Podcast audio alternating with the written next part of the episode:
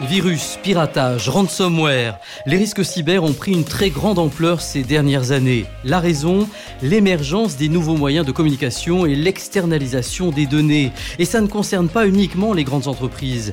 Les petites entreprises ou les professionnels indépendants sont eux aussi des victimes potentielles.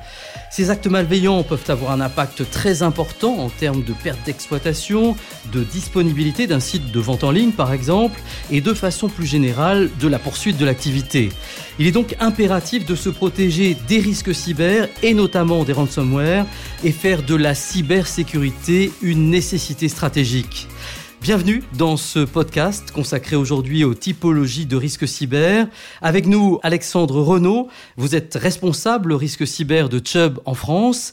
Alors, est-ce que vous pouvez nous rappeler d'abord ce que sont les risques cyber ? Un risque cyber, c'est une atteinte à des systèmes informatiques qui est réalisée dans un but malveillant. Concrètement, on va distinguer trois types de cas, trois types d'événements. Le premier, c'est l'indisponibilité des systèmes d'information. C'est plutôt simple à le visualiser, c'est tout simplement le fait que le système informatique n'est plus opérationnel, n'est plus utilisable. Le second, c'est la perte d'intégrité des données. C'est une notion qui est parfois un peu plus difficile à appréhender, mais globalement, l'idée ici est de dire que la donnée a été altérée, détruite. Typiquement, un ransomware va chiffrer la donnée, elle a perdu son intégrité, elle n'est plus utilisable. Enfin, le dernier cas, qui est quelque chose qui a longuement été évoqué dans le cadre du RGPD, donc le règlement sur la protection des données, c'est la perte de confidentialité des données. Dans ce cas-là, tout simplement, on est dans le cas où finalement il y a une divulgation ou un accès non autorisé à des données. Et est-ce que ces risques se sont accrus ces dernières années dans notre société ultra connectée ? Il faut bien comprendre aujourd'hui que les systèmes d'information sont présents partout. Ils ont introduit l'ensemble de l'entreprise à tout niveau. Donc fondamentalement, l'entreprise travaille différemment d'hier et a besoin de ces systèmes informatiques pour continuer à fonctionner de la même manière. Donc aujourd'hui, quand une entreprise est victime d'un incident cyber, elle se trouve privée de ces outils-là et donc elle est dans l'incapacité de continuer à interagir et à poursuivre son activité de la même manière qu'auparavant et avec la même surtout productivité. Et avec le télétravail, est-ce que ces risques cyber changent ou évoluent ? Alors, d'une certaine manière, les risques sont les mêmes, c'est-à-dire que les trois événements que j'ai évoqués précédemment demeurent. La différence, c'est que selon la typologie du télétravail, on va avoir un risque plus élevé que cela se produise. Alors, ce qu'il faut garder à l'esprit en premier lieu, c'est qu'en fait, le télétravail, c'est quelque chose qui existe depuis maintenant un moment. C'est vraiment commun au sein d'entreprises d'avoir des salariés qui se connectent à distance pour travailler, que ça soit une ou deux journées par semaine ou quand ils sont en déplacement. Et dans ces cas-là, finalement, c'est quelque chose d'assez classique aujourd'hui. Mais quand il y a un télétravail massif, quand énormément de personnes se connectent en même temps, est-ce que ça change la donne ? Alors, effectivement, là, c'est quelque chose d'un peu plus inhabituel, ce qui va fortement avoir un impact sur la situation. On peut déjà peut-être distinguer deux cas ici. Il y a le cas que j'ai évoqué précédemment, c'est-à-dire des entreprises qui sont déjà habituées à avoir recours au télétravail. Elles vont déployer massivement cette solution, se retrouver peut-être un peu sous pression au niveau des ressources informatiques, ce qui peut leur poser quelques problèmes, voire avoir besoin d'adapter en fait la façon de travailler à distance, parce que le télétravail au départ est conçu pour un usage ponctuel et l'utiliser de façon quotidienne sur une longue période nécessite d'adapter certaines règles de sécurité. Et donc qui dit adaptation de règles de sécurité, dit aussi création de certaines failles. Donc il va être nécessaire là de faire attention à cela et de bien suivre ces aspects-là. En revanche, le cas peut-être un peu plus préoccupant que je vois, c'est le cas d'entreprises qui n'utilisaient pas le télétravail auparavant. Donc elles peuvent se retrouver du jour au lendemain à devoir déployer une solution massivement, une solution qu'elles n'ont pas préparée. Elles n'ont pas forcément anticipé ni les besoins ni les risques associés. Et donc, ça peut être un petit peu plus problématique d'un point de vue sécurité et générer un risque plus élevé pour l'entreprise d'être victime d'une cyberattaque. D'ailleurs, si je peux compléter là-dessus, on le voit quand on a pu constater le déploiement du télétravail de façon massive chez les entreprises suite au confinement et au Covid-19. Tout de suite, les organes officiels tels que la CNIL ou l'ANSSI, vous savez, l'Association nationale pour la sécurité des systèmes d'information, tout de suite, ils ont communiqué sur les différentes mesures à mettre en place pour s'assurer en fait que le télétravail n'allait pas aggraver le risque pour les entreprises. Et les hackers n'ont pas de saison de prédilection, hein, c'est 365 jours par an. Ah ça c'est sûr, malheureusement, ils n'arrêtent jamais. Quelle que soit la situation, on a beau être dans un contexte de crise ou autre, ils n'y voient pas une situation d'empathie, mais plutôt une opportunité à saisir avec des gens peut-être un peu plus vulnérables et vont en profiter pour finalement leurs propres bénéfices. D'ailleurs, pendant la crise du Covid-19, on a pu voir des hôpitaux qui continuaient d'être attaqués ou encore des fausses applications qui s'annonçaient comme source d'informations sur la situation et qui en fait étaient simplement le porteur de virus, de ransomware. Donc globalement, c'est peut-être encore difficile de mesurer quel est l'impact de ce type de situation en termes d'incidents, mais ce qui est sûr, c'est qu'il y a déjà quelques statistiques qui sortent et par exemple, on a un spécialiste de la cybersécurité qui est Orange Cyberdéfense qui a déjà annoncé finalement constater une augmentation de 25% du nombre d'incidents chez ses clients. Vous mentionnez beaucoup de ransomware, rançongiciel en français. Est-ce que vous pouvez nous expliquer pourquoi et en quoi ça consiste exactement ? Alors oui, un ransomware, c'est en fait un code malveillant qui va empêcher la victime d'accéder au contenu de ses fichiers afin de lui extorquer de l'argent. De façon plus simple, plus concrète, c'est tout simplement un logiciel qui, quand il va se déployer sur votre système d'information, va chercher à chiffrer un maximum de vos données et va ensuite vous demander une rançon pour vous donner la clé qui vous permettra de déchiffrer ces données et de les récupérer. Alors avec le temps, ces logiciels évoluent forcément, ils deviennent de plus en plus sophistiqués, de plus en plus virulent. Par exemple, on voit beaucoup de cas maintenant où les ransomware cherchent à détruire, à chiffrer les sauvegardes également pour bloquer le plus possible l'entreprise, ou encore vont même chercher à voler ces données. D'ailleurs, ces attaques, on les voit, elles changent un petit peu de forme. Elles étaient vraiment très très génériques au départ, c'est-à-dire similaires, envoyées au plus grand nombre et on essayait de voir ce qui se passait. Et aujourd'hui, on constate de plus en plus de cas très spécifiques où finalement l'attaque est montée de façon sophistiquée pour une cible et chercher à lui causer le plus de tort possible. Et c'est un type d'attaque qui est en hausse ? Alors oui, complètement. Je peux même dire que ce type d'attaque a littéralement explosé depuis 2 ans. Les chiffres varient, c'est difficile d'avoir des statistiques précises, ça varie un petit peu selon les différents rapports qu'on peut retrouver. Mais par exemple, voilà, la dernière étude McAfee annonce que le nombre d'attaques ransomware en 2019 a plus que doublé par rapport à l'année précédente. Donc aujourd'hui, vraiment, c'est quelque chose de très répandu, sur une croissance exponentielle. Est-ce que vous pouvez nous donner 1 ou 2 exemples ? Oui, concrètement, on distingue en fait 2 cas assez classiques liés à des attaques de ransomware. Le premier, c'est tout simplement un salarié qui va ouvrir la pièce jointe d'un email dont il n'a pas vérifié la source. Donc à partir de là, cette pièce jointe finalement contenait le ransomware qui va se déployer dans les systèmes. Donc les problèmes vont commencer. Voilà, le vecteur, c'est cette tentative de phishing et le salarié un petit peu négligent. Le deuxième cas, un peu plus sophistiqué, c'est finalement des accès distants. On parlait de télétravail un peu plus tôt, voilà, on y est. C'est cet accès distant qui est utilisé finalement par un pirate parce qu'il est mal sécurisé. Donc il va utiliser cet accès distant pour accéder au système d'information de l'entreprise pour y déployer le ransomware. Donc en fait, dans ces 2 cas, on va aboutir finalement à la même situation, c'est-à-dire une entreprise qui va être paralysée parce que ses données, voire ses sauvegardes vont être chiffrées et donc qui va être dans l'incapacité de poursuivre son activité de façon normale. Et du coup, qu'est-ce que les entreprises peuvent faire dans ces cas ? Alors là, on voit un petit peu 2 situations différentes. La première, c'est l'entreprise, parce qu'elle dispose de bonnes procédures de sauvegarde, a pu avoir des sauvegardes complètes, protégées, récentes.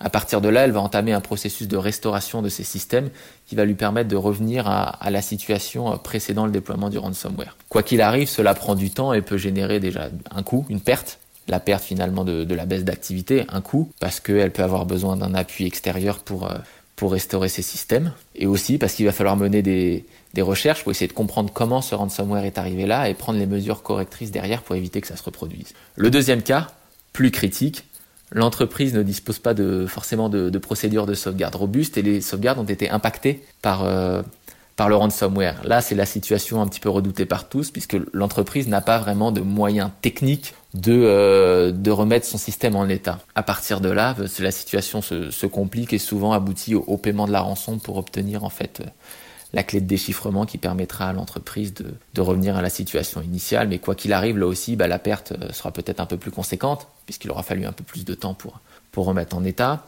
Et sinon, c'est pareil, il faut toujours faire des recherches, comprendre comment on en est arrivé là et corriger un petit peu les failles.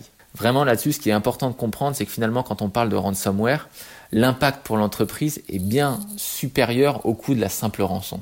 C'est-à-dire que la rançon, souvent, va pas être très élevée. Ça évolue, hein, ça peut varier selon le cas des entreprises, mais les pertes derrière affichées par l'entreprise pendant cette situation sont sans commune mesure.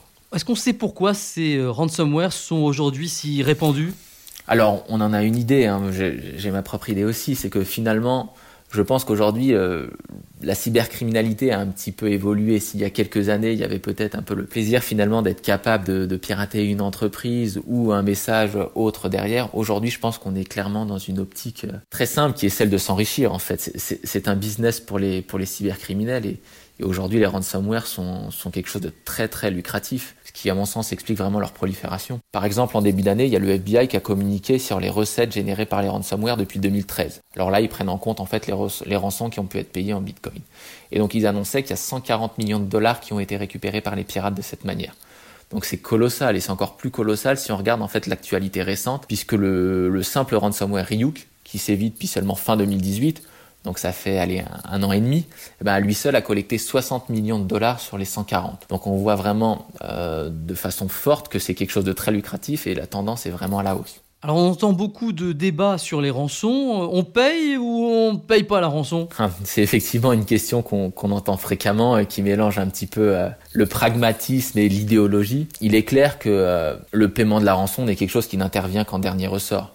L'objectif premier est d'éviter de la payer, tout simplement parce que payer la rançon assure d'une certaine manière la viabilité de ce type d'attaque. D'ailleurs, tous les organismes officiels, que ce soit l'ANSSI par exemple, conseillent fortement d'éviter de le faire. Maintenant, en situation de crise, on a aussi parfois des décisions pragmatiques à prendre.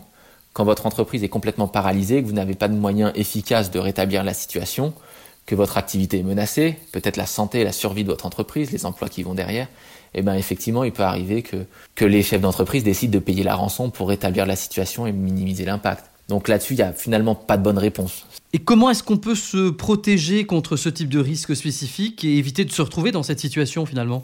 Alors, déjà, la première chose, c'est qu'il est important que les entreprises comprennent bien qu'aujourd'hui, si la menace augmente, il est nécessaire aussi qu'eux augmentent leur niveau de sécurité en face. C'est vraiment une sorte de miroir à mettre en place pour s'assurer d'être toujours au niveau de ce qui se passe. Bien évidemment, les mesures à mettre en place vont changer selon la typologie de l'activité exercée par l'entreprise, sa criticité et la taille de celle-ci. Quoi qu'il en soit, il est vraiment important en fait qu'il y ait un socle minimal commun qui soit mis en place, une sorte de cyberhygiène, comme l'annonce l'ANSSI, pour s'assurer en fait que le plus classique soit déjà couvert par la sécurité de l'entreprise. Alors justement, l'ANSSI a publié il y a quelques années un guide d'hygiène informatique qui définit un ensemble de 42 mesures assez simples à mettre en place qui garantissent cette hygiène de base.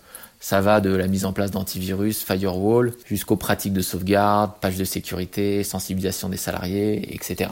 Les plus Chubb sur les risques cyber, c'est quoi exactement? Alors j'insisterai sur 4 points. Tout d'abord, c'est l'expertise Chubb, la prévention, l'assistance et l'offre complète. Alors premier point, l'expertise. Effectivement, donc l'expertise Chubb fait en fait du risque cyber, sous une forme un petit peu différente au départ, mais fait du risque cyber depuis plus de 20 ans maintenant. Donc ça nous permet d'avoir un recul sur l'évolution du sujet, parce que c'est un sujet qui évolue vite, et aussi d'avoir les compétences internes nécessaires à appréhender les enjeux. Donc ça nous a permis notamment de faire partie des rares assureurs à être équipés d'ingénieurs internes, en tout cas d'être ceux qui en disposent en plus grand nombre. La prévention qui est essentielle.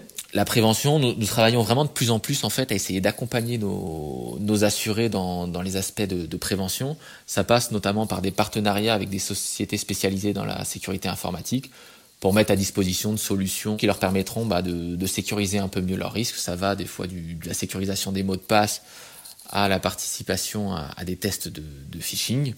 Ça va aussi, comme je le disais précédemment, jusqu'à l'utilisation de nos compétences internes. En fait, c'est assez fréquent. On a 2 ingénieurs en sécurité des systèmes d'information en interne qui voient très régulièrement nos clients. Voilà, donc ils rencontrent nos clients, ils discutent plus en détail de leurs risques, de ce qu'ils mettent en place. Et donc, il y a une vraie démarche d'accompagnement, de recommandation qui s'installe et qui nous permet de suivre leur évolution dans le temps et aussi, nous, de leur faire part de notre expérience, de ce qu'on voit en sinistre pour les aider à éviter de se retrouver dans cette situation-là. L'assistance ? Alors justement, quand il y a un sinistre, en fait, ce qui est très critique... D'un point de vue cyber, c'est la réaction.